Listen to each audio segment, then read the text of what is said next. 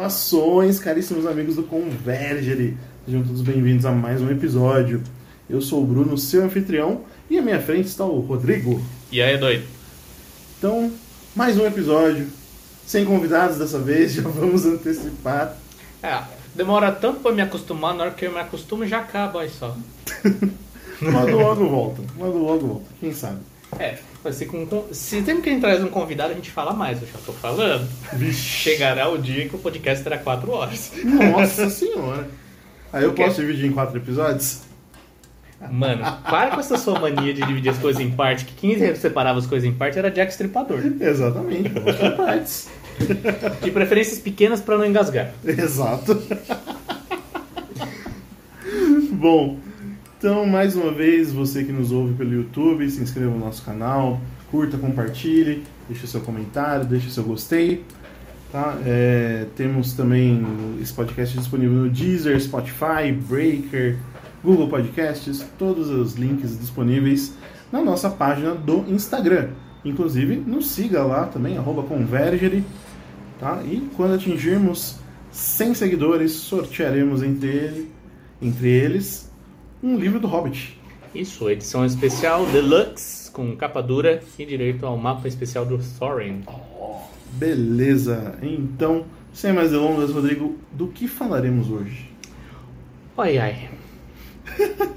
Temperamentos. Meu Deus, chegou! Sentiu a pausa dramática, né? Nossa, mas temperamentos de novo? É, eu te entendo. eu te entendo. De novo? Mas o que mais tem que estranhar? Tem que ter. Ok.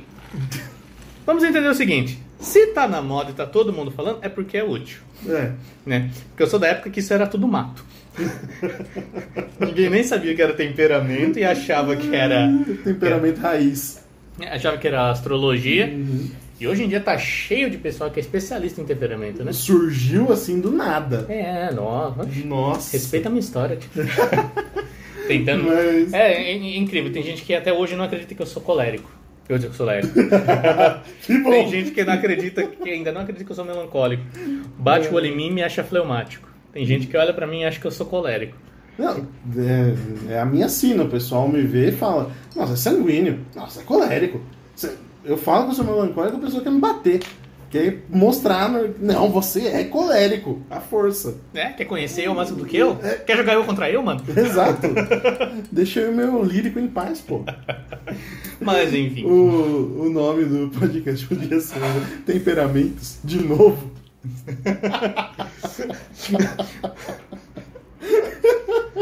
Hoje mantém temperamentos. O retorno. Eu falei, você falou que não queria.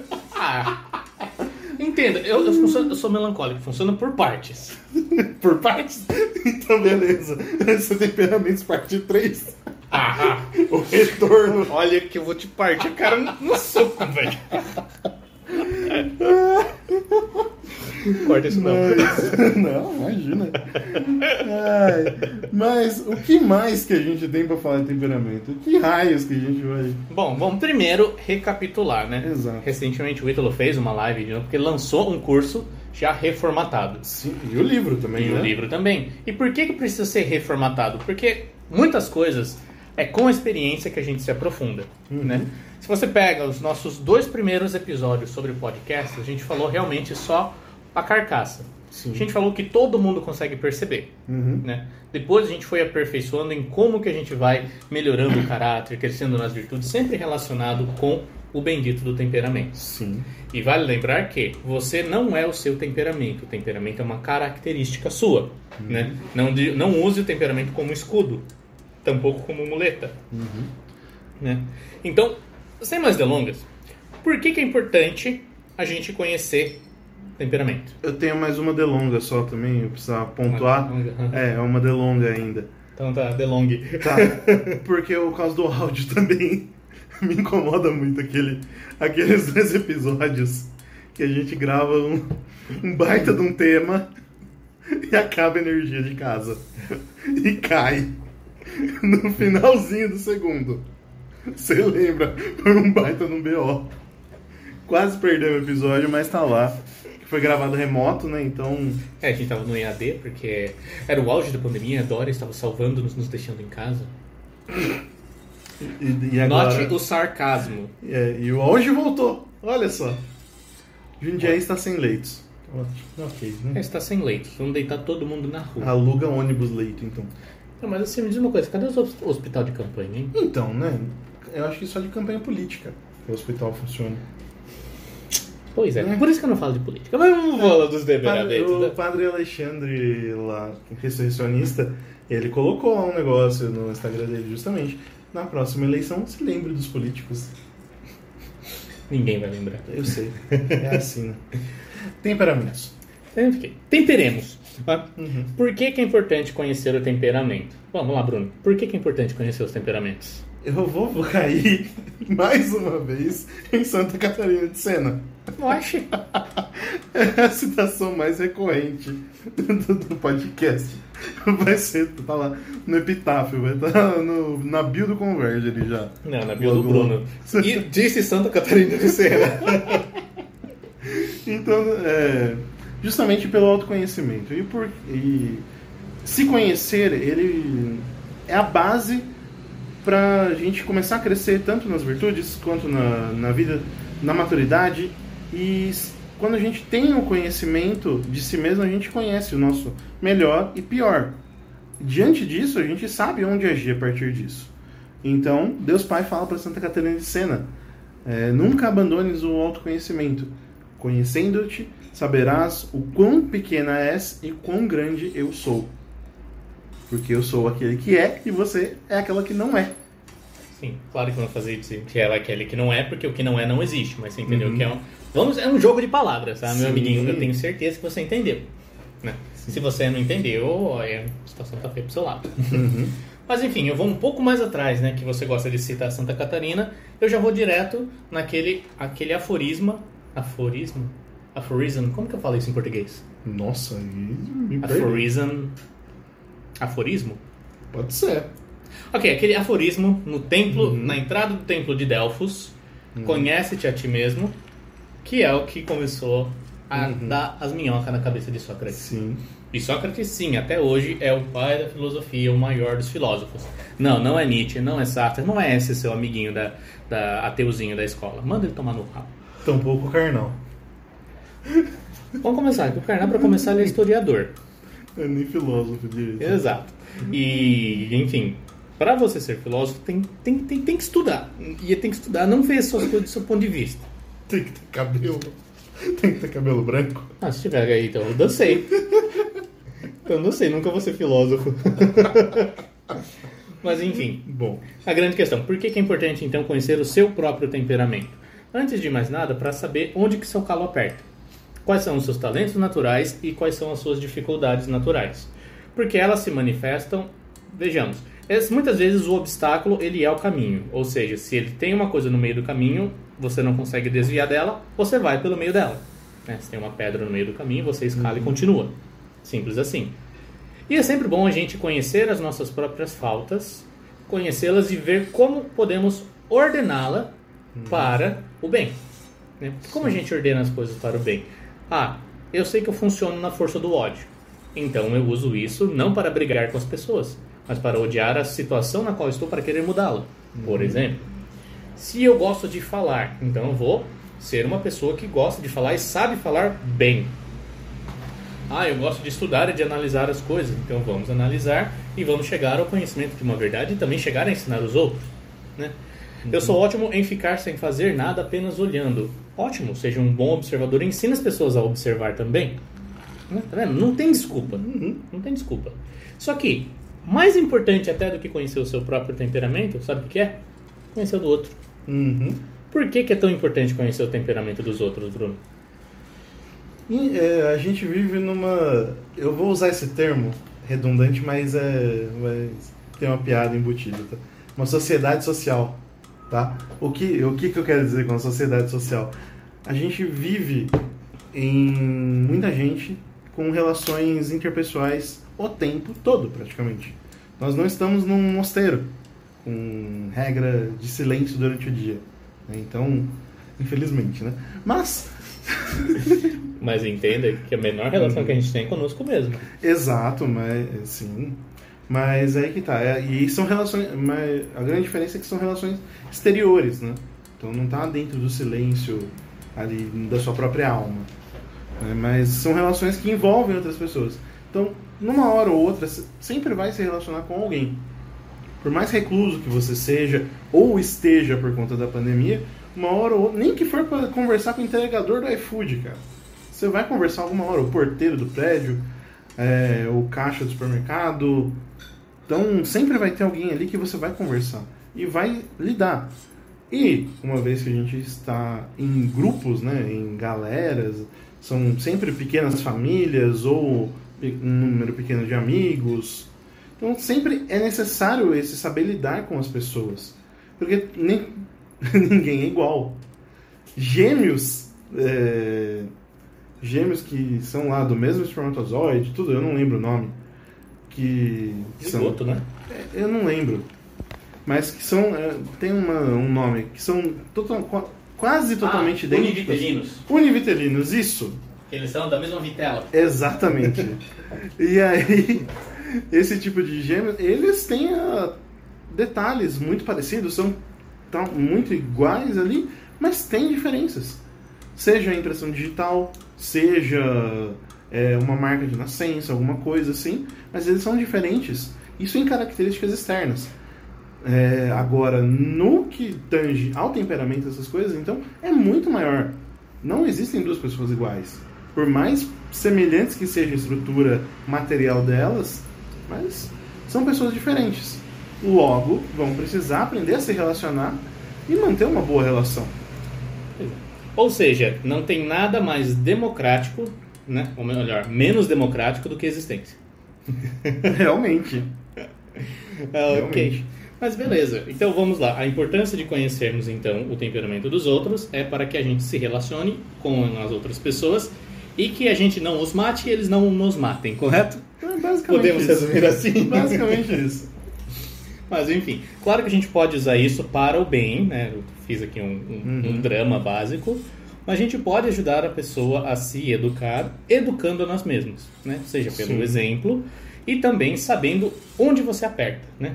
Mas Uhum. como que a gente sabe o temperamento de uma pessoa, Bruno? Como que a gente reconhece o temperamento de uma pessoa? É bom primeiro def- definir de novo, falar o que é o temperamento. Ah, temperamento é que o cara é explosivo, não sei o que. Temperamento é a forma que as impressões são absorvidas por nós, certo? Sim, tem essa parte também. Tem essa parte também. E a forma que a gente devolve? Sim. Ou seja, é a, forma, é a reação, como recebe, como guarda e como reage às impressões. impressões. Porque as Tá. impressões, elas são o primeiro. Tudo que acontece nos causa um tipo de impressão. Uhum. Né? Qualquer movimento que não seja auto, ah, autômato, ou seja, não parta desse mesmo, Sim. pode ser chamado filosoficamente de violência. Uhum. Você mover um copo, você moveu ele com violência, porque o copo ele não se move por conta própria. Uhum. né? E, claro, que não só essas impressões, mas também o movimento da alma, em específico da faculdade da vontade. Porque o que, que é a vontade? A vontade é aquilo que move a alma. Enquanto que o corpo ele é movido pela ira e pela concupiscência, pelos apetites, né, concupiscíveis e irascíveis, Uhum. a alma ela é movida pela vontade. A vontade, então, é o coração. E só existem dois tipos de movimento que a gente, que a gente vai encontrar. Seja nas emoções, ira e concupiscência, Uhum. seja na vontade. Atração e repulsa. Quais são as duas emoções principais? Dor e conquista. Uhum. É, medo e desejo. Sempre vai nisso. Sempre vai rolar nessas duas direções. Uhum. Ou vai afastar, ou vai atrair alguma coisa. Sim. Simples assim. Uhum. né? Quando a gente fala de temperamentos, a impressão ela é uma manifestação desse movimento da alma. Uhum. Por exemplo, quando alguém vem e te ofende, isso é uma dor. Isso vai te impelir um determinado movimento. Uhum. Né? Dependendo do seu temperamento, esse movimento vai ser totalmente distinto. Né? E conhecendo esse movimento natural, você pode ou refreá-lo ou redirecioná-lo. Por exemplo, se você é um melancólico e você, alguém te xinga, a primeira tendência é puxar ar. Como assim a primeira tendência é puxar ar? Por quê? Por que a primeira tendência é o puxar ar? Porque está ab- absorvendo esse choque. Uhum. Qual que é a emoção que está ali presente? É a indignação, Uhum. né? Claro, isso quer dizer que o melancólico nunca vai responder de primeira? Claro que vai, filho. Vai. Pô, é bate, bate pronto, filho. Dá que eu te dou outro. Simples. Por quê? Porque o tempo varia. E quanto mais a impressão ela é batida, com um bom sistemático que é, a resposta também vai ficar pronta. Sim. Né? Mesma coisa, tinha um fleumático. Um fleumático recebe a mesma ofensa. Vai ficar chateado? Vai. Vai demonstrar reação? Pode ser que sim. Né? Porque se você joga uma pedra na água, a água respinga. Né? Não existe ninguém que não tenha nenhuma reação. Sim. Só que como que isso vai voltar? Isso vai voltar depois de um tempo. Ou pode nem voltar, porque pode nem sequer ficar na alma. Sim. Como assim não fica na alma? Esquece, porque não tem forma, não é importante. Se não cristaliza na alma de um melancólico, então aquilo passa. Isso, isso, isso. Thank you. ok. Então, a gente tem que analisar então as impressões, as respostas e os movimentos da alma. Né? Certo. Da alma, especificamente da vontade. Mas vontade. Bom, a alma não é, um, não é uma casa, como os os de, departamentozinhos, né? Uhum. Então, mas é só um jeito de. Por fins pedagógicos, vamos tratar assim. É. Né? Então, qual que é o primeiro sinal, o sinal mais externo que a gente pode reconhecer no temperamento de uma pessoa? A face. Uhum. Como assim a face? Tem um livrinho do Norbert Glas, né, um autor francês, Os Temperamentos, a Face Revela o Homem, né? É uma sequência de dois livros. Eu não achei o primeiro até hoje, nem em PDF. Mas aqui ele faz um estudo da harmonização. Ele faz uma coisa chamada de visagismo. O que é um visage em francês? Rosto. Uhum. Então, esse visagismo, hoje em dia você vê na- nas maquiadoras e nas cabeleireiras tudo que ar faz a harmonização. Para quê? Para criar um rosto harmônico. Claro, naturalmente o rosto não é harmônico, né? Porque a, a- quer dizer, é harmônico, mas ele não é sempre simétrico. né? Então, qual que é a primeira característica que a gente pode olhar? Bom, o mais fácil de identificar é um melancólico. Por quê? Porque os traços de um melancólico, eles são faci- facinhos, facinhos de ver. Né? É, você pode confundir um melancólico com um sanguíneo, você pode confundir um melancólico com um fleumático, ou até mesmo com um colérico. Mas se você olha bem o rosto, você olha com calma, ele vai te entregar. Muitas vezes eu cometi o erro de achar que tal pessoa era sanguínea, mas depois eu parei para olhar o rosto e eu vi que era melancólica. Exemplo, tem uma youtuber que ensina receitas e, obviamente, ela toda desenvolta, né? toda esbaforida. Mas daí, tem aqueles vídeos de vlog, os vídeos de vlog que entrega a pessoa que não é o personagem. Uhum. Daí você percebe, com calma, a reação, a- o formato do rosto, os olhos. Puta vida, é um melancólico. Né? E qual é a característica mais marcante de um melancólico? O rosto redondo, os olhos pequenos e caídos. É. Olheiras. As olheiras nem sempre são, É. são ma- marcas, mas a bolsa embaixo dos olhos costuma ser mais do que a própria olheira. Uhum. Por quê? Porque tem um excesso de pele em volta dos olhos, que dá essa impressão de, de caída no olho. Você nunca vai achar um melancólico zoiudo. Pois é, realmente. E se achar, o olho vai ser caído. Uhum. Outra marca. Cerveró? Calma, tu- o Severo é uma saveira que deu de frente no poste. e a lanterna ficou caída. Eu nem sei, mas enfim. Bom. Ok, então esse é o ponto mais marcante. Qual que é a variante do, do, do, do melancólico? Essa beira agora é variante. Tá decaindo. Cacete. Vou te mandar as pampas daqui a pouco. Porque eu tô ficando Passat.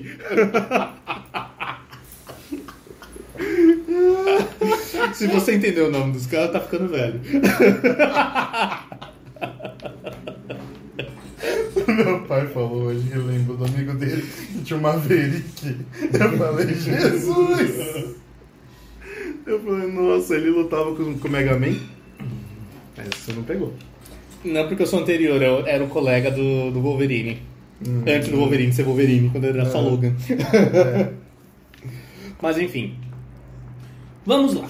O rosto do melancólico, então, ele tem essas características. Outro ponto que é expressivo é o nariz. O nariz ele costuma ser um pouco mais bulboso, mais batatão, né? Costuma ter a curvinha. Sabe aquela curvinha? Não sempre bonitinha, mas ela é a curvinha ponta para um óculos. Uhum. É perfeito. É hoje para o óculos mesmo. é isso mesmo. Tipo, claro, isso é um variante. Você não vai encontrar todos os melancólicos com Exato, esse é. nariz, mas é, é um indicativo. Outra variante são os lábios. Né? Os lábios eles vão ser sempre pequenos e finos. Raramente você vai achar um melancólico com um lábio carnudo. Né? E costuma ser aquele lábio fininho e caído. Uhum. Melancólico ele não costuma sorrir abrindo a boca. Repara. O sorriso do melancólico ou é um, um smirk, como que eu falo um smirk? Você faz muito smirk. É o sorriso de canto de boca. E sorriso de canto e boca, né? É. Esse é o sorriso do Bruno e o meu é o sorriso do ódio. É do psicopata. Basicamente. Eu não gosto de sorrir com a boca aberta porque eu me sinto um idiota. Eu também. eu odeio. Ai, eu não suporto sorrir de- mostrando os dentes. Mas o pior é que às vezes quando eu. Não, eu vou fazer uma cara mais legal assim. Ah, legal. Nossa, tô com cara de boiola, velho. É Cacete. palhaço. Mas enfim, tem, tem essa característica. E também o nariz, consequentemente, ele acaba sendo mais caidinho. E o canto da boca costuma ser mais caído. Só reparar, é mais caído. Fala- falam que é justamente a cara meio mais triste, né? Os traços Sim, tudo porque. pra baixo, porque é. Sim, porque o fim dos traços eles vão todos para baixo. Como assim eles vão todos para baixo, Rodrigo? Eles como se estivesse derretendo. Uhum. né? Essa é a característica da tristeza. Quer dizer que o melancólico derrete? então, ó. É, Bruno, é, é. é. Isso porque é terra. Se fosse fogo. Mas, beleza. As mãos de um melancólico também são longilíneas. Como assim são longilíneas? Por mais que a mão seja quadrada, tipo a minha, os dedos eles costumam ser compridos. Hum, Eles não são os dedinhos curtos, eles são os dedinhos compridos. Claro, não tão compridos e finos quanto de um fleumático, né? Mas eles têm essa característica. A tendência de um melancólico, de, se você pega um biotipo, de um biotipo, é de ser um ectomorfo, né? Não que ele seja gordo, não possa ser um endomorfo, o CAFO, o caramba 4 dos Ayurveda da vida. uhum. Mas é uma tendência. Quer dizer que se, então, não. Essa função de se, então, só funciona no processador, nem no cérebro é assim. Uhum. né? Enfim, esse é o principal característica da face de um melancólico, né? Quais são então as atitudes normais de um melancólico? Pessimismo, né? Muita crítica e autocrítica, Murmuração. Murmuração. Murmuração todo mundo reclama, Né? mas ninguém reclama mais do que o melancólico. Nem tão bem. Nem tão bem. Por quê? Porque o melancólico, por que, que ele é tão crítico? Porque ele tem a noção de que existe algo perfeito. Uhum. Só que não tem diabo que agrade o bendito do melancólico. Faz, fazer uma citação lá do, do Instituto La Velha, né? Justamente isso. O melancólico ele nasce com a saudade do céu. Uhum. Quer dizer, de uma forma bonitinha e poética, que o melancólico aqui só vai passar nervoso. Sim. E o melancólico, por ter essa associação também com a terra, ele costuma ser uma firmeza. Então, ele não transmite apenas o desejo de perfeição, mas também a permanência. Por que, que o melancólico ele tem problema quando ele fica indeciso? Quer dizer, ele é indeciso por natureza. Por que, que ele fica indeciso? Porque ele não sabe qual é a melhor coisa para fazer. Porque ele já antevê tudo que pode dar de errado e ele vê que nada é perfeito. Então, o melancólico perfeccionista, ele não sai do lugar. E ele normalmente ele não quer as coisas. Porque é difícil você ativar a vontade de um melancólico. Por quê? Porque não tem nada perfeito o bastante para movê-lo. Uhum. Por que, que isso é problema? Porque quando você vai mexer o melancólico, ele fica todo remexido, é um terremoto. Tudo cai, é uma landslide, como que é landslide? Deslizamento. Deslizamento. Uma avalanche sanitária. Exato. Por que, que tudo isso acontece? Porque tudo fica revolto, tudo fica mexido e nada volta pro lugar. E você tenta, acerta daqui, acerta dali. Mano, alguém aqui já tentou cavar um buraco? Nossa. Dá um trabalho, não dá? Putz. Mas sabe uma coisa que dá mais trabalho do que cavar um buraco? Colocar areia de volta. A Nossa. terra de volta. E pra deixar igual. Gramado. Já colocou grama num lugar? Não, grama não. Nossa, cara, porque você faz o recorte dela ali, tal, e aí se você quer pôr a mesma, tal, pra tampar, quer enterrar alguma coisa ali, nossa, quer dar um trabalho. Você já enterrou É. Mourão? O quê? Já enterrou Mourão? Mourão? Sabe o que é Mourão, né? Não, não vice-presidente. Aham. Mourão é como se fossem. Ai, caramba, esqueci até o nome agora. Sabe aquelas estacas de cerca? Uhum. Aquelas estacas grandes, maiores, de cerca de arame farpado, que é pra segurar boi, se Sim, chama sim. mourão. Aquilo é um mourão. Hum, né? Tá. É. É uma estaca. Saca. Uhum. Só que uma estaca grande e forte. Pra você, cara, Como vice-presidente. é, é parrudo. É. Pra você colocar um mourão de cerca, Uhum. você tem que fazer o buraco grande, fundo e largo. E Sim. tem que pôr a terra de volta. Uhum. E o que que você tem que fazer pra acertar a terra? Socar. E Nossa. Você soca. Nossa, não acredito que saiu tudo isso de terra e que agora eu tô apertando e não vai. Uhum. Né? Isso que é, que é o difícil de você mexer na terra. Sim. Por isso também que é difícil você agradar um melancólico que não tem uma rotina. O, melan- o melancólico, por natureza, ele quer fazer uma rotina. Uhum. Óbvio, a rotina do vício é muito mais fácil do que a boa rotina. Né? Então, pra você mover, é na base da porrada. Né? Uhum. Não fisicamente, né? Mas, tipo, é no desconforto. Né? No físico também. Ajuda. É um bom incentivo. Sim, mas eu vou falar aqui de mim. Uhum. É muito. Estamos falando de vontade, vontade é querer. Então, Uhum. uma pessoa só quer realmente alguma coisa quando isso move a sua vontade. Sim. Né? Porque se move a sua vontade, atrai todo o seu ser, corpo e alma, todo o seu composto, Exato. corpo, alma e espírito, sim, alma e espírito são diferentes, para obter aquele lá, aquele bem desejado. Só que é difícil querer alguma coisa. Uhum. E normalmente quando eu quero alguma coisa, eu quero, eu vejo aquilo que eu quero, eu vejo a minha fraqueza, eu vejo o fato de que eu não quero, daí eu começo a ficar bravo, começo a ficar revoltado, não, eu vou querer isso daqui. Eu vou, eu fico bravo e sou movido pela força do ódio. Isso que eu chamo da força do ódio é o jeito melancólico de eu vou fazer essa bagaça. Porque tudo que o melancólico quer, ele vai e faz. O problema é que o filho da puta não quer. Não quer de verdade, né? Exato. Quando ele quer, é. E justamente o que eu- o negócio que eu falei da porrada, é, não precisa ser às vezes porrada física, uma porrada moral. Às vezes é justamente esse chacoalhão moral. E fala, poxa cara, o que, que você quer da vida? O que que, sabe, tá aí pensando na, se, se compra ações da bolsa, se investe no mercado de ouro, se sai é, por aí procurando pepita no rio, sei lá. Mas, mas não se move. É preciso desse, desse chacoalhão moral pra justamente, mano, acorda. Mas é isso vale que eu uma- falo da, da violência. Não, mas aqui vai uma coisa importante. Você não pode abordar um melancólico da mesma forma que você aborda um colérico. Ah, uhum. Por quê? Porque o colérico ele funciona muito bem com choques de realidade, sim. né? Porque ele precisa da, hum- da humildade, como nós já falamos, né? Uhum. E a humildade vem pela humilhação. O melancólico, dependendo da forma como você o aborda, ele trava. Ele trava, é verdade. E por que, que ele trava? Porque você tá. Pega um martelo Sim, né? uhum. e bate com ele na terra. Nossa. O martelo fica preso na bosta Aham. da terra. Né? E fica o buraco ali depois. Sim, se você conseguir tirar ainda depois. é- É, a motivação do melancólico, primeiro, o mais importante é ajuda ele a, dar, a achar um norte. Uhum. E simples. Você pode falar, o melhor jeito de você motivar um melancólico é dizer, calma, as coisas não são tão ruins assim. Uhum. Tem uma luz no fim do túnel.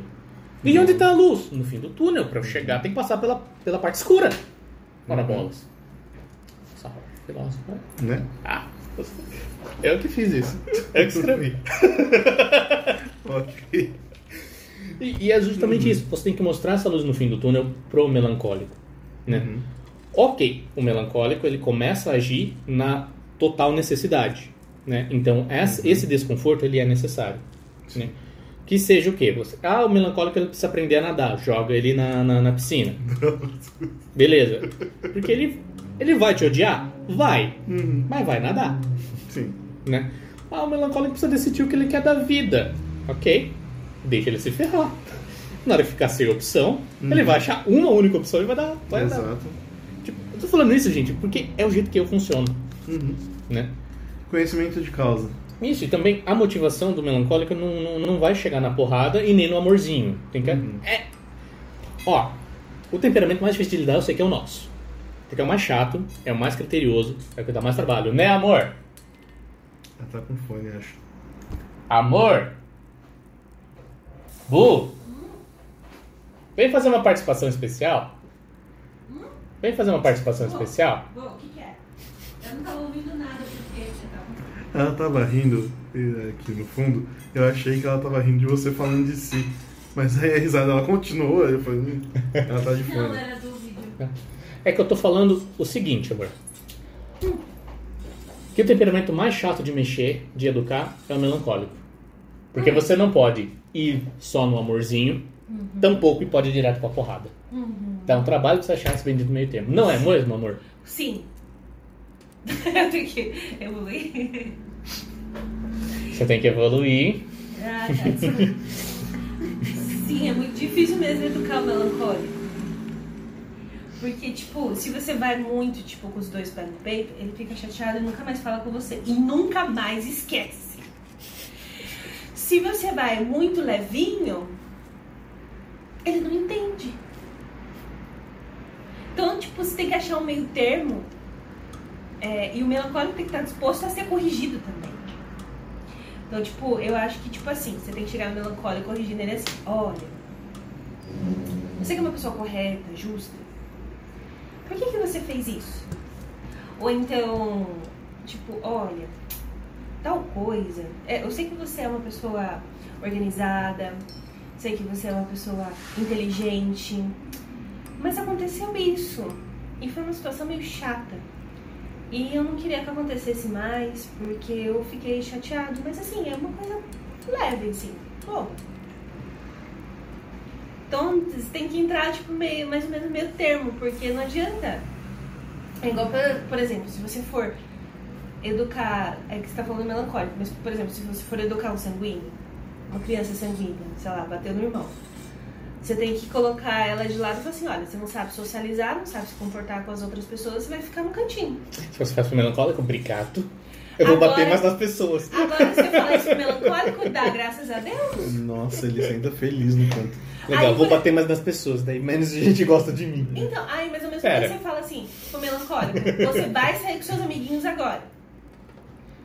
Depende dos amiguinhos, pode ser uma péssima influência pro melancólico. Então você tem que saber muito bem o que está acontecendo. Agora, quando o melancólico é uma pessoa madura, uma pessoa adulta, adulto não é sinônimo de maduro, mas enfim, vamos fazer de conta que é. Quando uma pessoa é adulto, uma, na uma madura- adolescência, né? adolescência, é. Você tá disposto a corrigir a pessoa, por exemplo, no nosso começo de relacionamento e tal.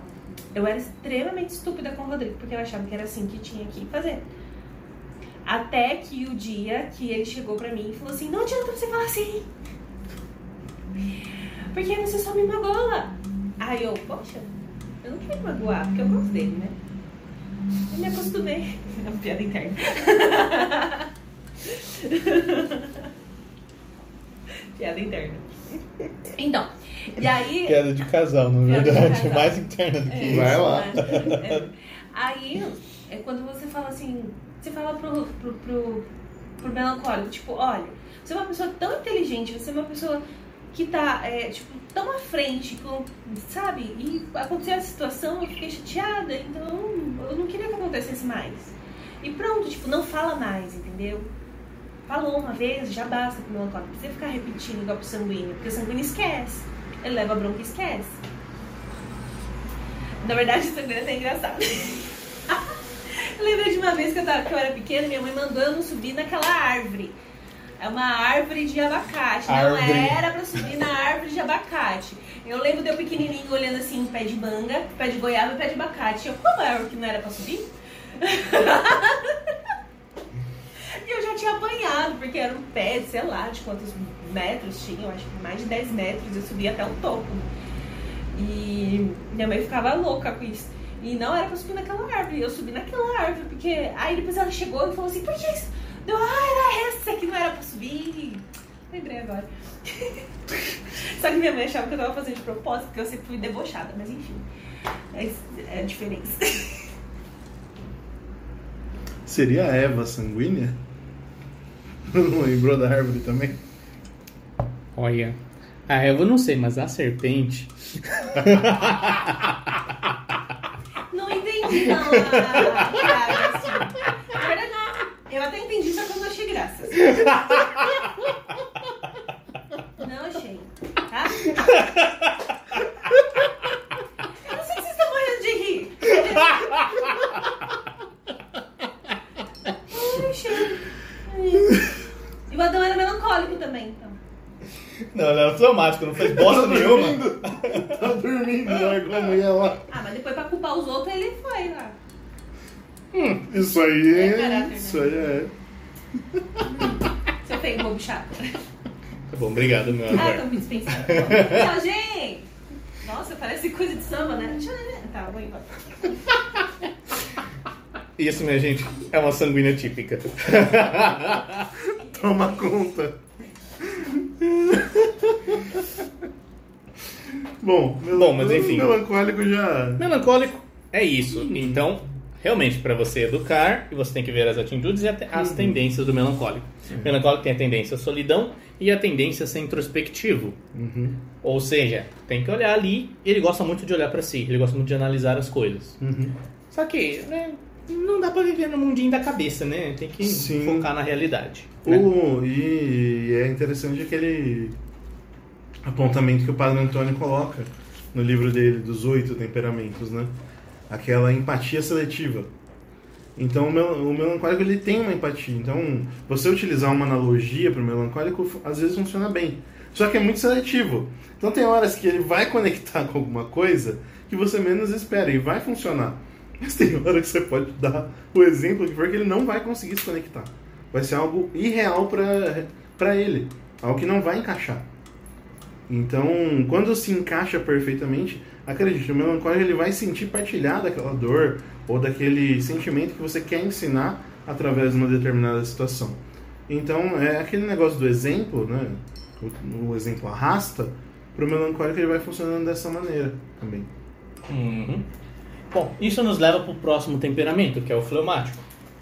Que esse é, esse é um pouco controverso, né? Hum, Por quê? Porque a tendência do, melan do, do fleumático é ser mais rechonchudo. É. Como assim ser mais rechonchudo? É, os traços mais comuns de um, de um melancó de um fleumático. de um fleumático é um rosto redondo, mais cheio, é rosto de gente boa, porque só quer paz, não quer briga com ninguém. Quem tá com seu chocolate na mão e tá em paz, não quer briga com ninguém. Né? Uhum. né? Mexe o chocolate pra ver. Né? Porque é comum que você veja os fleumáticos que serem mais gordinhos. Por quê? Caraca! É comum, exatamente. Por quê? Porque eles têm a tendência a ser os endomorfos. Uhum. Têm facilidade de engordar. Por quê? Porque eles vivem na inércia. Eu só conheço o fleumático magro, cara. Que agora que eu tô. Olha, que você conhece um pouco gente é, fleumática, viu? É. É, porque assim, quando você pega. É que eles não têm atividade nenhuma. é falou fleumático, eu só lembro Rodolfo e Rafa. Tá, Os dois. é que você só conheceu esses dois. Assim. Né? Não, eu conheço, conheço mais gente. O Cauã. A Fer. Qual fer? Carmelo. Ela é o exemplo do gordinho que eu tô É falando. verdade. O rosto rechonchudo, Uhum. o queixinho redondo. Sim, verdade. Eu sei que é feio reparar nas pessoas, mas até as canelas dela, era canela de fleumático. Caraca. Ok. É, é que eu nunca vi o pé dela, mas o pé dela eu garanto que era pé de fleumático. Pé redondinho, pé pequenininho. Hum. A mão de um fleumático não costuma ser longilíneo, costuma ser mais, é, mais, mais rechonchuda mesmo, costuma ser mais, mais cara de gente boa. Porque é quase impossível você ficar bravo com, com um fleumático.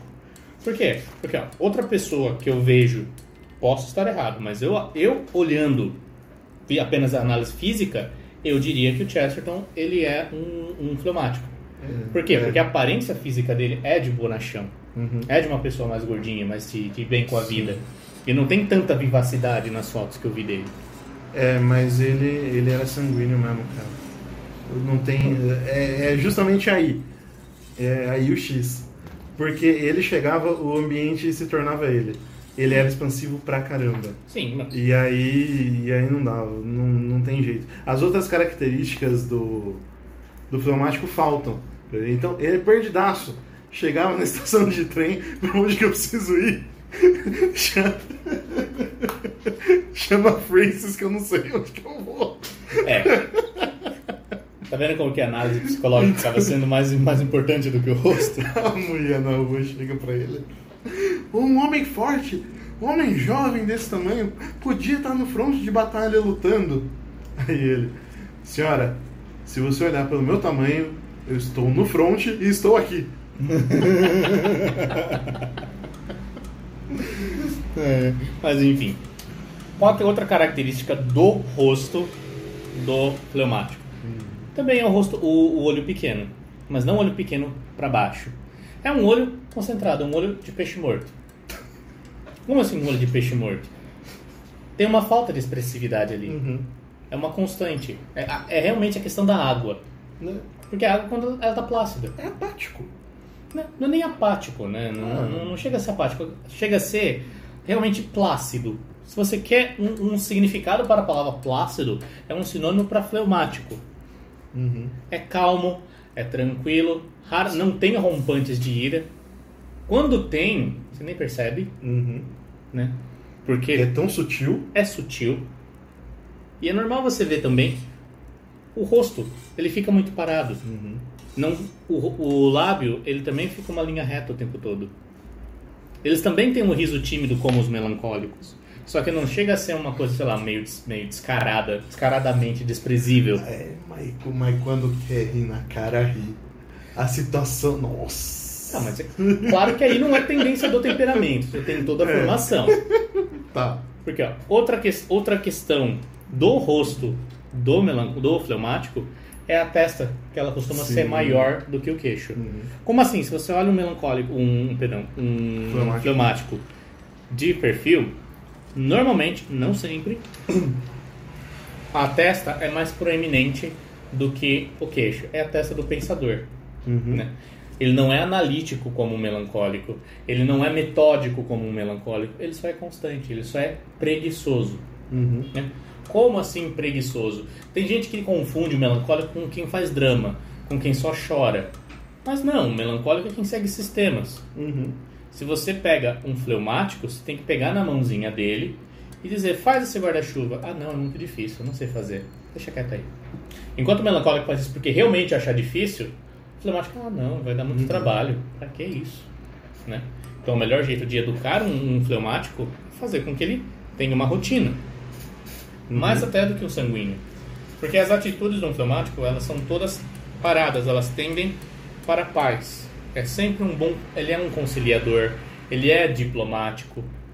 Isso faz com que muitas vezes ele seja deixado de lado, ele seja pisado. Pisado não como terra, mas pisado tipo... A ser aproveitado mesmo. Né? Ser, ser, tomar vantagem dele. Sim, feito de tonto, né? Sim, e é uma tortura você pedir para um, um fleumático para ele ser expressivo. Vamos lá, você tem que motivar as pessoas. Cacete, como que eu vou motivar as pessoas se eu não estou motivado? Exato. Ou seja, você tem que mostrar que tem um, um caminho. Se você pega a água e põe no encanamento, ela vai para qualquer lugar. Desde que tenha esse sistema, esse encanamento. Exatamente. né? Claro que a água. Isso não quer dizer que um fleumático não fique bravo. Não se esqueça que existe o tsunami. Uhum. Existe o tsunami, quando tem uma barragem e ela estoura, né? Mano, não queira ver um fleumático bravo. Fleumático bravo é aquele, nossa, eu vi uma vez na vida e não quero ver de novo. Sim, eu já vi o Rodolfo bravo. Bravo. Demorou, mas ele tá bufando ali. é, é raro, mas acontece. Dá trabalho.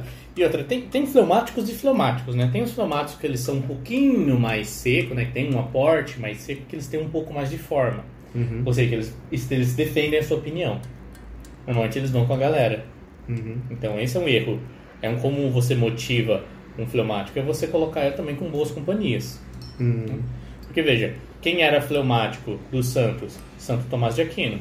Mas ele tinha uma vontade forte, né? Porque ele sabia onde ele queria ir. Sim. Então, quando você move a vontade, meu, nada segura. Uhum. Né? Você consegue transportar a água de um recipiente para o outro se tiver um barbante molhado. Né? Desde que você mostre a direção. A tendência é sempre a nivelar. Uhum. Simples assim.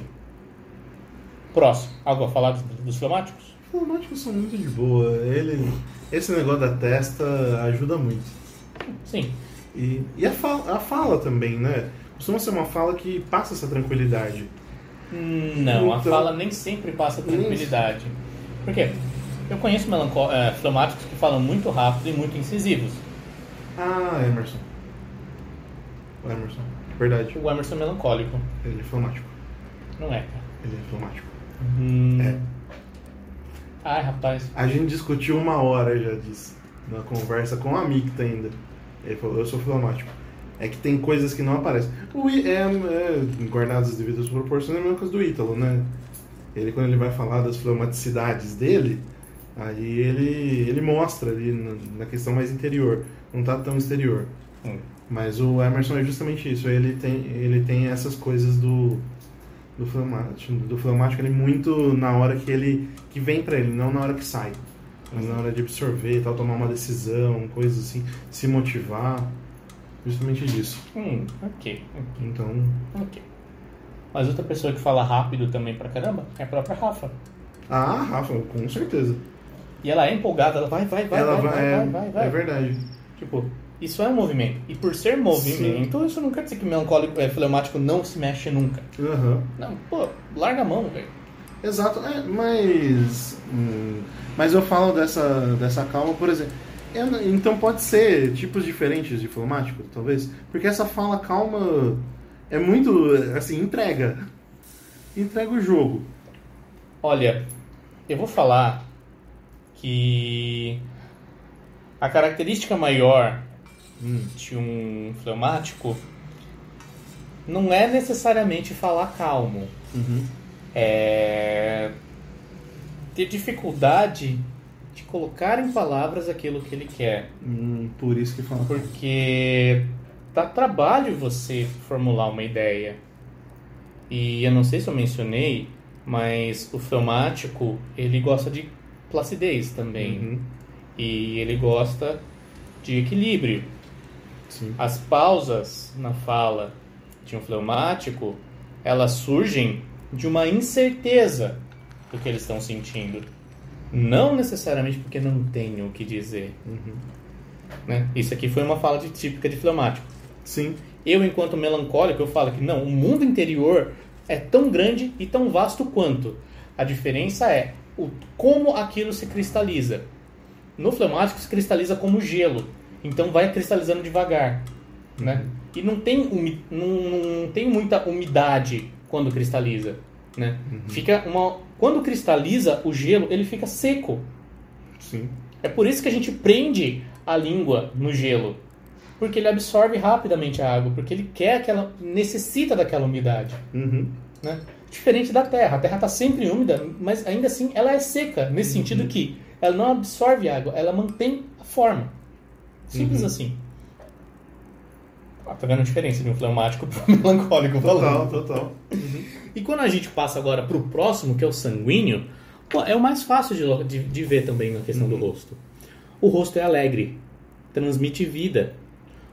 Os olhos costumam ser grandes, os lábios costumam ser mais fartos, a maçã do rosto é proeminente, as sobrancelhas costumam ser mais arqueadas. A vivacidade é o que marca o sanguíneo. Uhum. Claro que se qualquer pessoa ela é um pouco mais expressiva, ela pode ser tomada por, por, por sanguínea, né? Isso já aconteceu comigo, já pensaram que eu era sanguíneo porque eu sei me expressar, porque eu tenho uma expressão facial muito boa. Mas isso é- são anos de teatro e imitando desenho animado. Simples assim, Uhum. né? A fala também, a fala é fluida, a fala é encantadora. Por quê? Porque o principal do sanguíneo é a comunicação. Por isso que a boca é grande e a maçã do rosto é proeminente, porque são os órgãos que eles facilitam a fala. Eles também passam um sinal. Mesmo que quando ria o olho fica pequeno, o olho é vivo. Como assim vivo? Ele brilha. Uhum. E quando você vê um sanguíneo triste, mano, é muito pior do que você vê um melancólico nos seus piores dias. Porque parece que toda a vida que ele tinha faz um buraco negro que puxa tudo de volta. Uhum. Nossa, quando você confunde um melancólico, um sanguíneo, perdão, com um colérico, normalmente é por essa ação. Mas você nunca vai conseguir dizer que os dois são iguais na ação.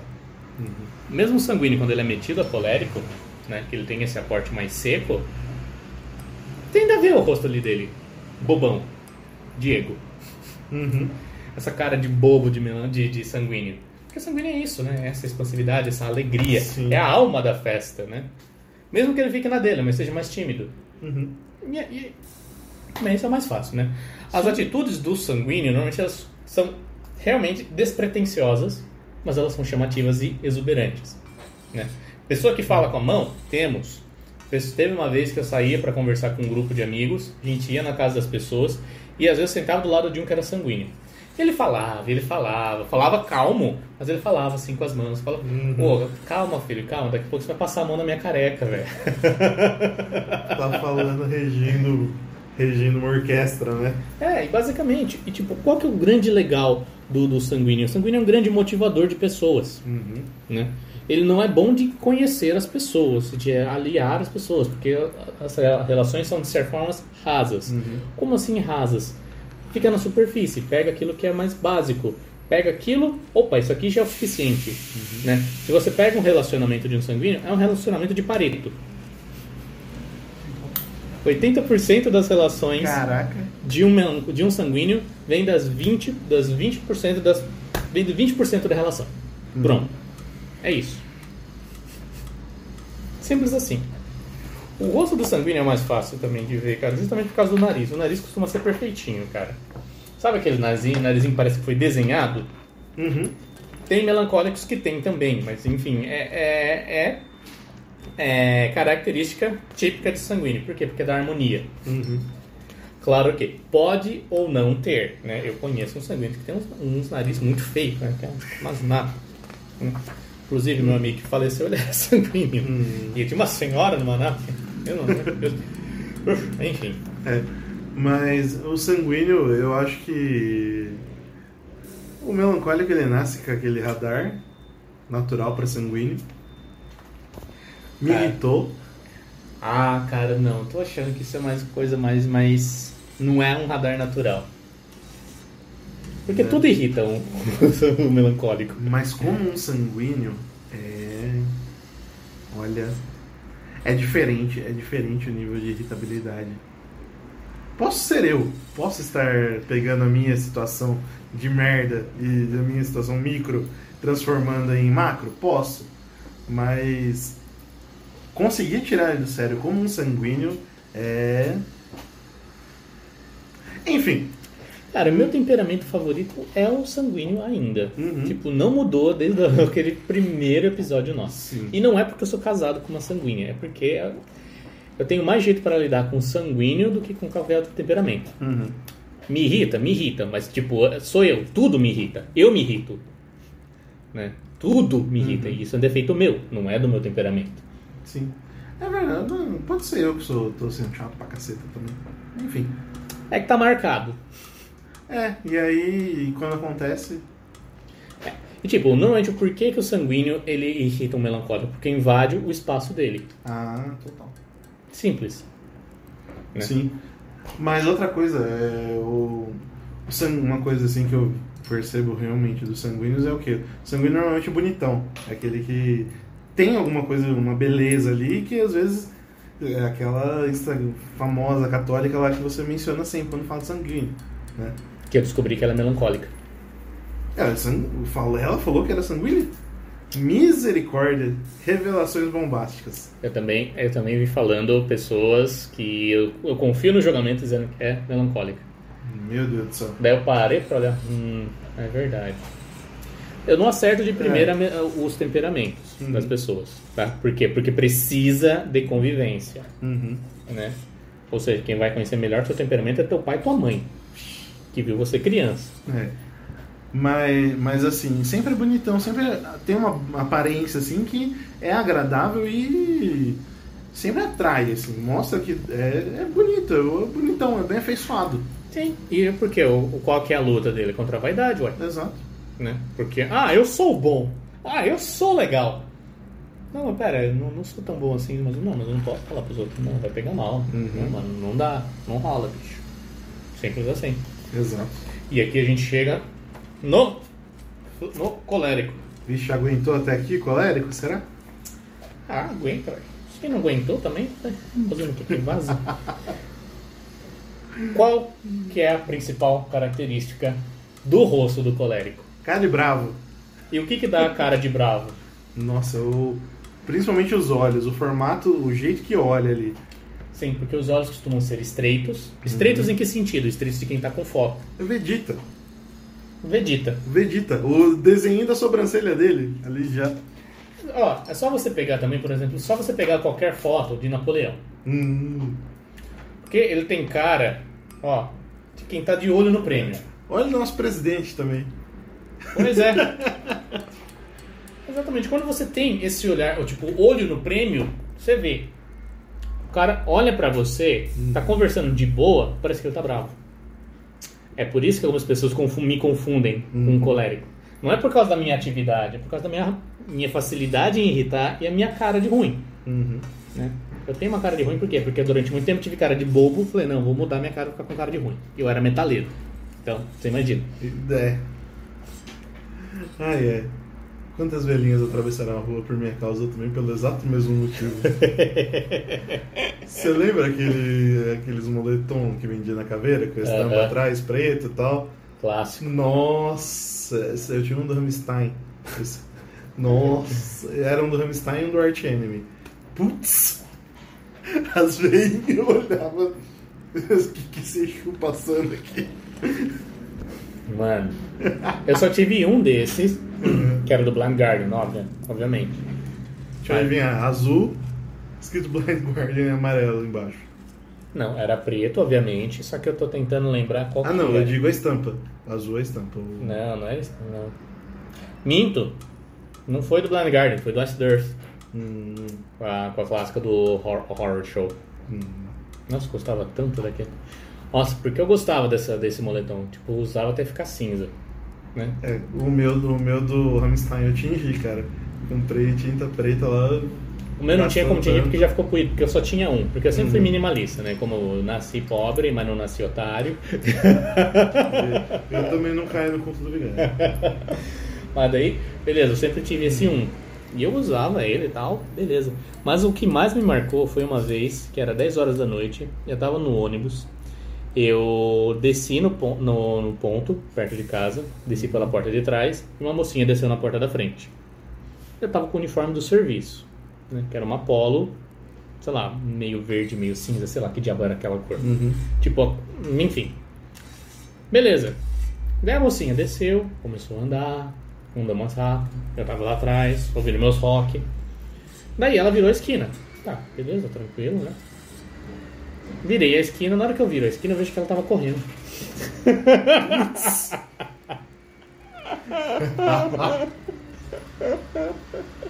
Meu Deus do céu. Isso porque eu já tava aguardando a distância segura pra ela não achar que eu era um estuprador. Pelo amor de Deus. Não funcionou, pelo visto, né? Nossa. Mas enfim. Sanguíneo também fala. É, Colérico. colérico também fala alto. Né?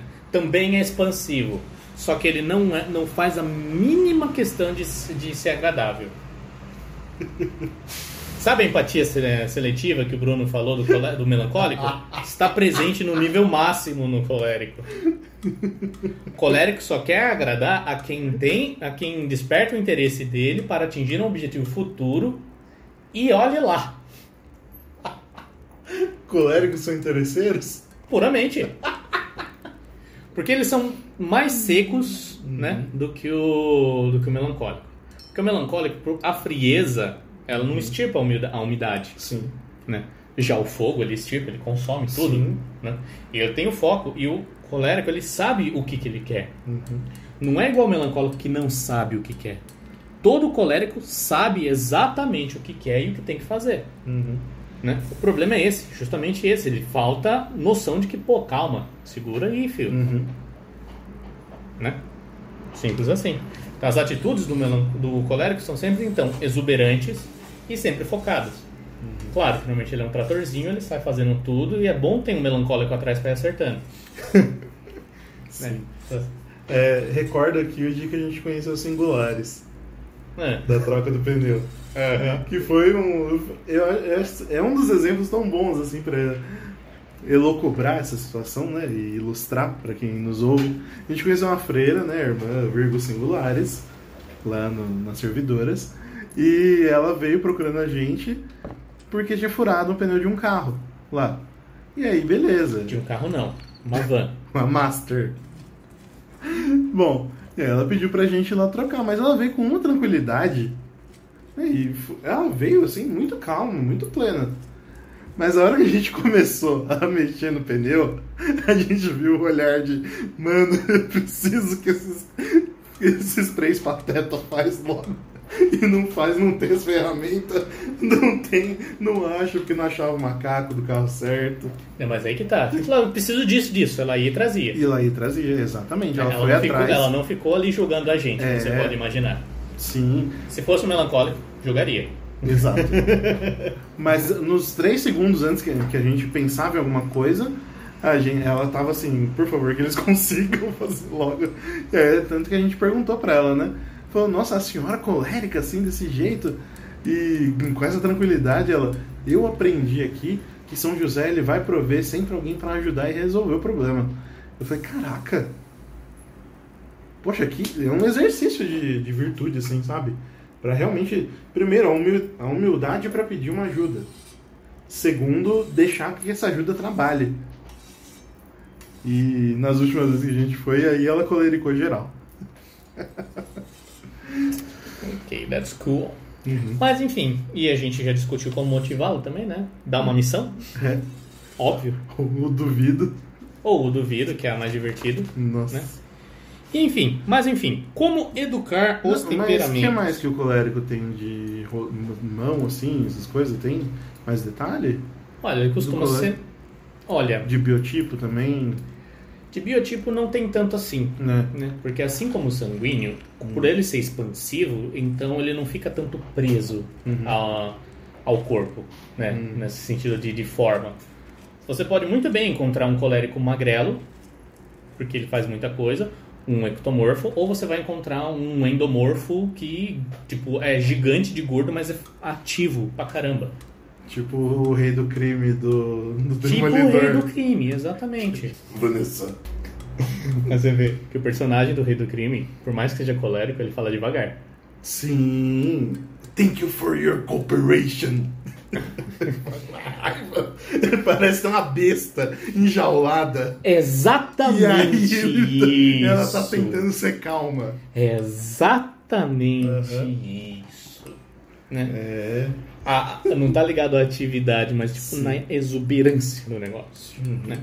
E como a gente educa um temperamento desse? Né? Du- Duvidando né? ou dando missão.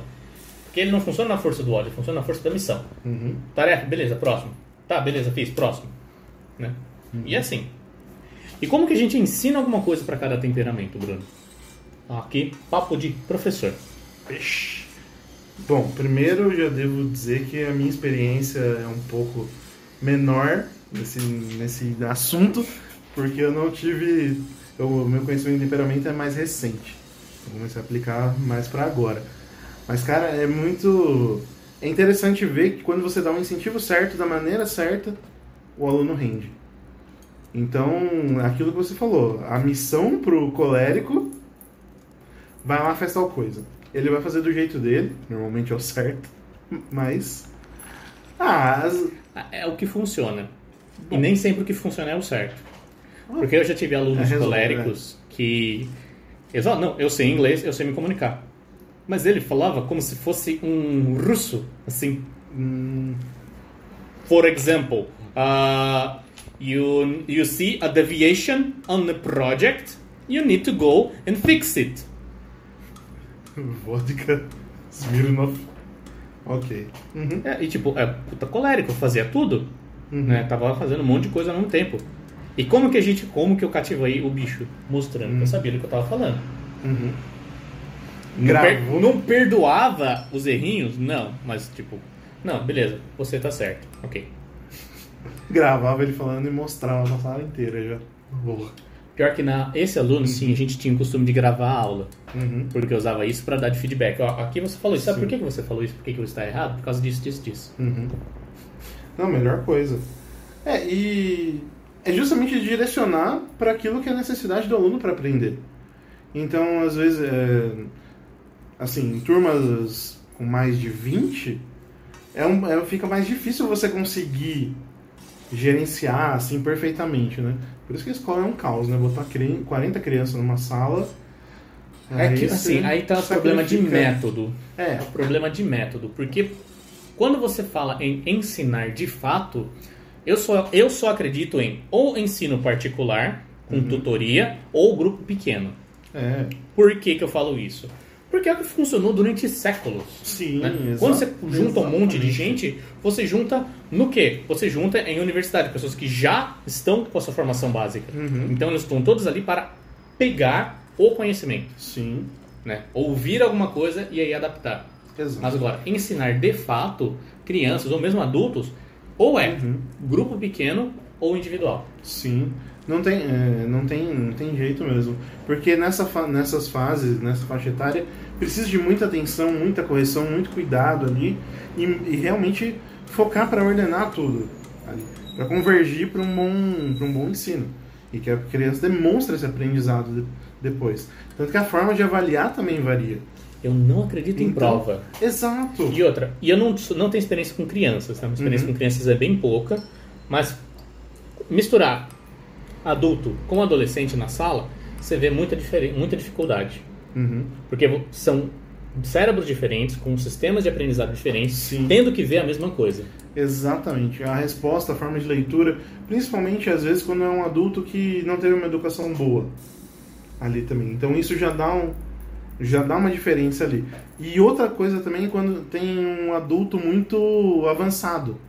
E aí os adolescentes ficam segurando também. Nunca vi isso. Então, ele- Eu nunca vi isso. Eu sempre vi o mais velho se segurando. Porque os adolescentes. Vamos lá. Vamos ser sinceros, eu não dei. São raras as aulas que eu dei para pessoas de poder aquisitivo baixo. Uhum, Né? Porque, ah, eu preciso aprender inglês. Óbvio, é classe média para cima. uhum.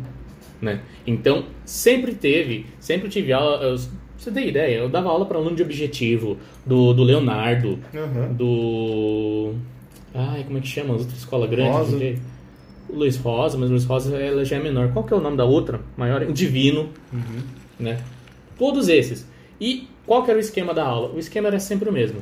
Era eu eu fazia eles conversarem, eles falavam, tinha gente que conversava de igual para igual, adulto com, com adolescente, beleza? Uhum. Mas o, o adulto ele se segurava. E por que que o adulto, por que que eu acho, né, que ele se segurava? Porque ele viu o adolescente e falou, pô, mano, se eu, se eu der uma fora aqui, esse adolescente vai, vai me, ele vai me, me ele, sei lá, ele vai me passar daqui a pouco, Uhum. né? Claro que eram, eram raras essas ocasiões, porque o- uma- nessa escola em questão, o máximo de alunos por, por turma eram seis. Nossa. E era só para conversa. Uhum. Tipo, era multilevel, beleza, mas era próximo. E assim, tem gente que tem dificuldade com um tema específico. Tem gente que não entende. Quando você coloca muita gente na sala, a pessoa ela não, ela só vai repetir e ela vai sentir vergonha de perguntar. E se perguntar, não vai ter tempo para que assim você consiga sanar aquela dúvida em específico. Né? Pessoas são diferentes e temperamentos são diferentes. Você nunca vai ouvir um melancólico ou um fleumático levantar a mão na sala. Eles são um tipo de pessoa que te procuram depois. Uhum. E se você pede para um deles falar, você está fazendo tortura. Sim. Por quê? Primeiro, que se tiver um colérico e um sanguíneo, os dois vão rir na cara. Óbvio. Né? Simples Exatamente. assim. E nada, nada como para ensinar isso daí, como passar vergonha na sala de aula, né? Nossa, o resultado disso. Teve uma vez Hum. que tinha um menininho fazendo aula de listening, que era com um programinha. E ele tinha que falar internationality. E tinha um medidor de pronúncia. Ah, 50%, que não sei o que lá. Ah, isso aqui tá quebrado. Isso aqui não pode estar certo. É impossível. Aqui, professor, não, não dá mais de 40%? Fala aí você. Eu, internationality, 100%. Ah, como assim? Mas, ó, é, casos práticos que eu tive. É, aquela menina que eu relatei que pegou o livro lá, Uhum. tal, do Pequeno Príncipe no Mosteiro, colérica. Peguei o livro, falei, ó, senta lá, lê esse livro tal. Ela, beleza, missão dada, missão cumprida. Uhum. Eu tinha um aluno fleumático lá também, nesse, nesse, nessa mesma instituição. Eu precisava que ele partilhasse algumas coisas e tal. E eu falei que na frente da galera ele não ia se abrir. Ele não ia, ele tava deitado dormindo. Você não tá ajudando a imagem. Aí eu chamei ele de canto e falei, vem cá. Falei, o que você quer fazer? Ele, ah, não sei. Eu falei, ah, vamos conversar. E aí eu falei, beleza, então eu vou puxar aqui. Aí eu falei, o que você gosta de fazer? Então, não sei o quê. Precisava desse diálogo para ter temática da aula, né? E eu deixei a sala conversando ali. eu- Aí foquei nele. Cinco minutos direcionando a conversa, pronto, se abriu e falou exatamente o que eu precisava das informações ali. Eu falei, ah, é isso? Ah, tá, beleza. Agora, ó, isso aqui, fiz a listinha de perguntas, falei, agora, isso que eu conversei com você, conversa com aquela outra lá, tinha uma sanguínea, coloquei os dois juntos pra trabalhar. Ele chegou, começou a perguntar pra sanguínea, fluiu. Flu- Aí a sanguínea não parava de falar. É, aí você achou encanamento. Exato. Nossa, como é difícil achar encanamento quando você Uhum. tá com um adulto, engenheiro, fleumático, cansado, que não quer Nossa. conversar. É. Que- qual foi o jeito? Hum. Fazer piada. Contar piada, ganhei o cara. Tá, é tática de cursinho, né? Mas pra fazer o cara falar, Uhum. é aula de conversação, business. É, nossa, e aula de conversação, o cara não falar é. Mas por quê? Porque é difícil achar um assunto que ele goste. Hum... Porque o fleumático, quando ele é engenheiro, ele não é engenheiro porque ele gosta daquilo, porque é mais fácil de fazer. Uhum. Eu duvido que o Rodolfo ele fale com amor da engenharia. Ele foi me falando uma vez da, de como era o serviço. Ele foi me explicando. Uhum. Totalmente técnico. E só. É totalmente diferente ele falando da- quando a gente conversa da oração do coração, ou dos Santos Padres. Sim, É bem menos técnico e ele fala com paixão. sim. O olho dele brilha. Exato. Fala, quando ele fala de coisas desse tipo. É quando a gente acha o encanamento, eu Aham, acabei de falar. É o encanamento. é, sanguíneo é dá foco da rotina também, né? Sanguíneo, você tem que entender que ele não tem TDAH. É, essa é a primeira Quer coisa. dizer, ele pode ter, claro, Sim, mas você não pode dizer que ele nunca vai ser capaz de focar em nada. exatamente. Socar ritalina na criança, que tá muito comum hoje. É normal, é a indústria do remédio. Mas enfim, quando, minha experiência, óbvio, com adultos. Adultos você deixa o cara falar. E você, oh, pera, ó, você tem que. Vamos ver, vamos corrigir isso aqui, ó. Tenta fazer isso aqui aqui. Ótimo, beleza. O problema é quando você pega um sanguíneo sem vontade também. Hum, Porque o sanguíneo sem vontade. Tive um aluno que ele era sanguíneo. Gente boa pra caramba, cara. Nossa, ele era muito gente boa. Não tinha como não gostar dele. Não gostar dele. Tipo, aparentemente ele parecia o Christian Slater. é. nossa.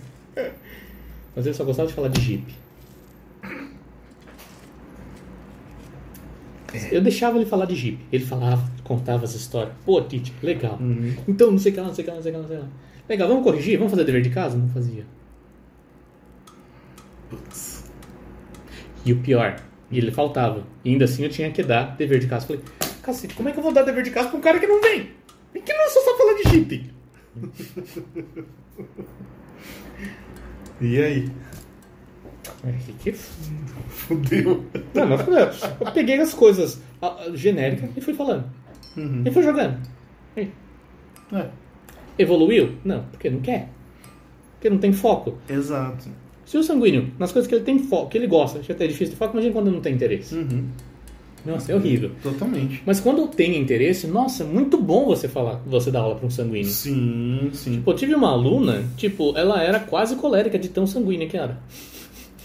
Era expansiva. Só que tinha vergonha de falar. Hum, Fui dando confiança dela para falar, ela foi querendo falar, foi querendo falar, opa, foi pegando segurança. Nossa, desembestou. sim.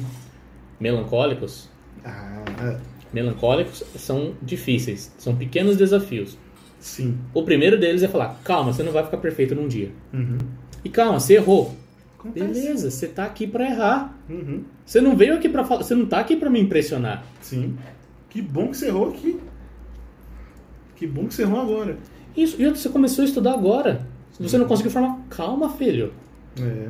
Né? Tipo, melancólico sempre assim. E quando você mostra pra eles que eles conseguiram falar. Tinha uma aluna minha, nossa, que essa aluna foi o meu orgulho. Hum. Nossa, ela teve uma dificuldade. Teve um dia que ela chegou, ela era básica, ela já tinha estudado inglês um monte de tempo. O sonho dela era ser aeromoça. Não foi porque não tinha inglês. Nossa. E trabalhava com contabilidade. Odiava contabilidade, mas trabalhava porque dava dinheiro. É.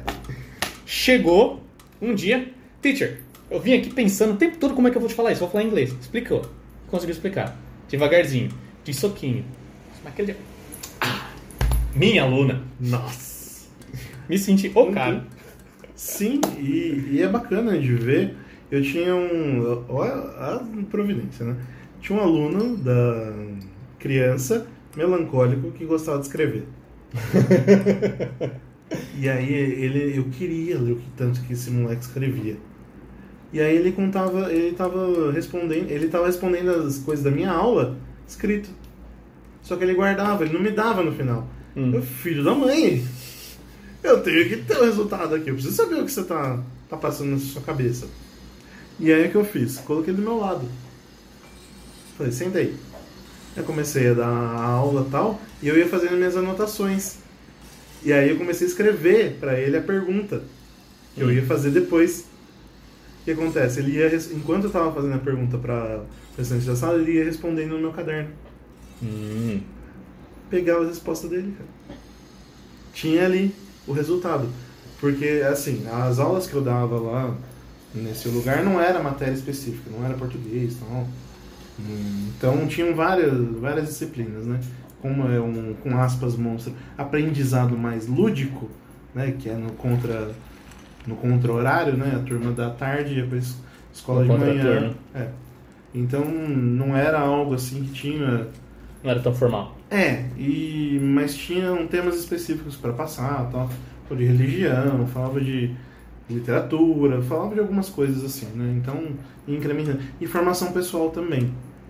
Então, partilhava de certos temas, certos assuntos ali, beleza. E aí eu tinha, eu conseguia a resposta dele, né?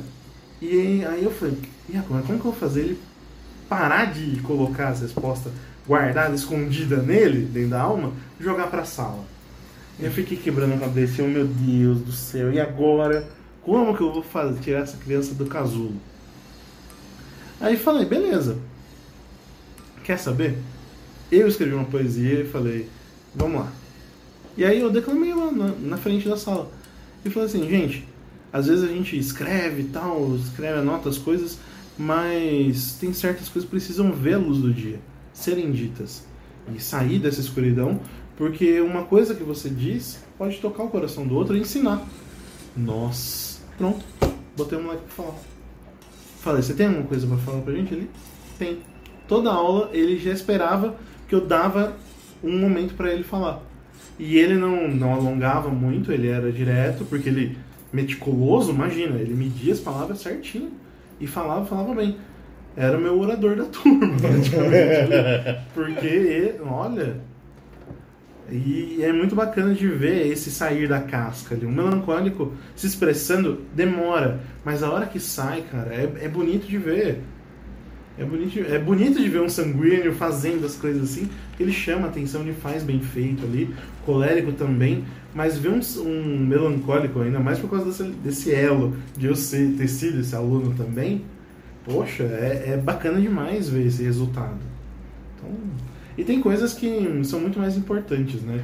Essa avaliação, fazer prova, cara, que absurdo. Mas uma avaliação diária, vendo ali o rendimento dele, a forma com que ele trabalha e realmente ele demonstra ter aprendido é muito, muito melhor. Porque essa é uma coisa, é uma coisa que eu vi, como eu trabalhei mais com criança, os melancólicos eles absorvem muito bem. E eles guardam e aprendem. E a maior dificuldade deles está na hora de pôr para fora isso Uhum. de, por exemplo, transformar um conhecimento abstrato pra, na prática para um caso em tela, por exemplo. Então eles, por exemplo, Ela é advogado mesmo. Eu ia usar exemplo disso. Poderia aprender muito bem como ah, lei, artigo 1 artigo 2 artigo 3 Aí eu dou um caso, qual artigo que tem que aplicar? Entendeu? É, é esse tipo de conhecimento. É advogado mesmo. eu Ai, ai. fugir. É igual com o inglês. Ai, ai. Coléricos estão sempre duvidando de você, mas te admiram. A minha última aluna colérica, ela não só era colérica, mas como era colérica, chefona do, do departamento dela, evangélica,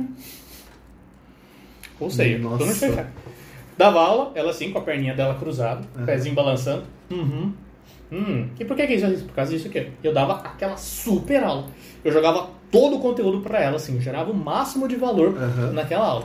E ela assim, aquela cara tipo, hum, hum, hum, legal. Daí quando eu fui me despedir, que falei que eu ia sair da escola, não, peraí, como assim? Pô, eu já ia pedir pra você ser meu professor de fato, que eu tava só substituindo. Uhum. Não, mas como assim? Eu ia pedir pra ficar com você direto, assim, agora que você vai embora? Como assim? Nossa. Outra coisa, outro aspecto bacana do colérico é a gratidão. Hum, Mesmo, é, mesmo na, na parte infantil. Quando tinha umas vezes lá que a gente tinha umas brincadeiras pra fazer e os moleques só queriam jogar bola. Meu Deus do céu, só queria jogar bola. E aí tinha umas meninas, tinham duas coléricas lá. Aquela menina lá do livro e uma outra um pouquinho, um ano mais nova. E as duas não se bicavam, não se bicavam, não se bicavam. Falei, vou resolver isso já. Queimada. Putz. Monta seu time aí. Vamos ver o caos. Nossa, cara. Isso é melhor do que olhar o Twitter. Cara, elas montando os times lá. E os meninos, eu- falei, não vai ficar todos os meninos num time só, tal, não vai, vai dividir bem, vai equilibrar. Nossa. Resolver a treta. Começaram a ser amigas. Olha só. Mas Num colocou elas de- no mesmo time ou em times opostos? Não, cada uma no seu time. Ah, tá. Eu falei, vai ser disputa e aí que tá. É, a que ganhar vai pedir desculpa, vai aprender e tal. O nome, é, a gente trabalhava um negócio por semana, né? E o nome do meu grupo era Empatia. Hum. E aí eu fui descobrir o motivo da briga. Das duas, tal, descobri, uma tinha xingado a outra lá e tal. E aí a que tinha sido xingada ganhou. Dei a, a- providência veio pra fazer dar certo ainda. Eu falei, nossa, que bom. E aí deu, a outra pediu desculpa e tal, e voltaram a ser amigas. E as duas falando alto, né? briga. Mas é porque, assim, não sei se você sabe, mas briga de menino, ah, seu viado, seu filho da puta, não sei o quê, dá dois minutos estão juntos de novo. Briga de menino é mais sentido. Elas guardam ali, independente de temperamento, essas coisas, mas é. demora. Pois é, porque isso aí tá mais abaixo do que o temperamento. Exato, é, tá mais abaixo. Mas, cara, e a forma com que elas começaram a agir depois disso, eu ficava encantado. Eu falei, nossa, deu certo. Eu falei, disputa.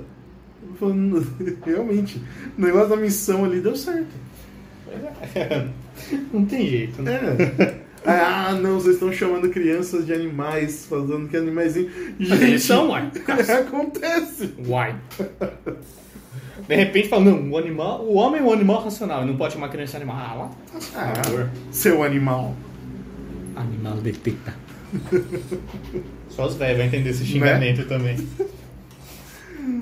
Bom, algo mais a declarar? É, só que tá na hora de encerrar já, né? Já, porque ficou longo, né? A gente não pôs meta dessa vez. Não pusemos, eu não quero nem ver. Eu não queria nem falar. E olha com tanto que eu falei, mas se eu quisesse. Imagina. É, normal de melancólica. Não quer começar, mas quando começa, não para. Pois é. É, é o clássico. Do boi pra não entrar numa briga e uma boiada pra não sair. Nossa, demorou. Bom, pessoal, então, mais uma vez, atendemos os pedidos, falamos mais um pouco de temperamentos. É isso aí, o terceiro episódio rola? Não. Por enquanto, até ano que vem. Nossa, eu achava que esse era o terceiro. É, parte 1, parte 2 lá do outro. Bom, enfim, vocês entenderam. Tá? Então, Rodrigo, desde já muito obrigado. É, e aguardamos semana que vem, então, com mais um tema, com mais um episódio. Fiquem com Deus e até a próxima. Falou, valeu.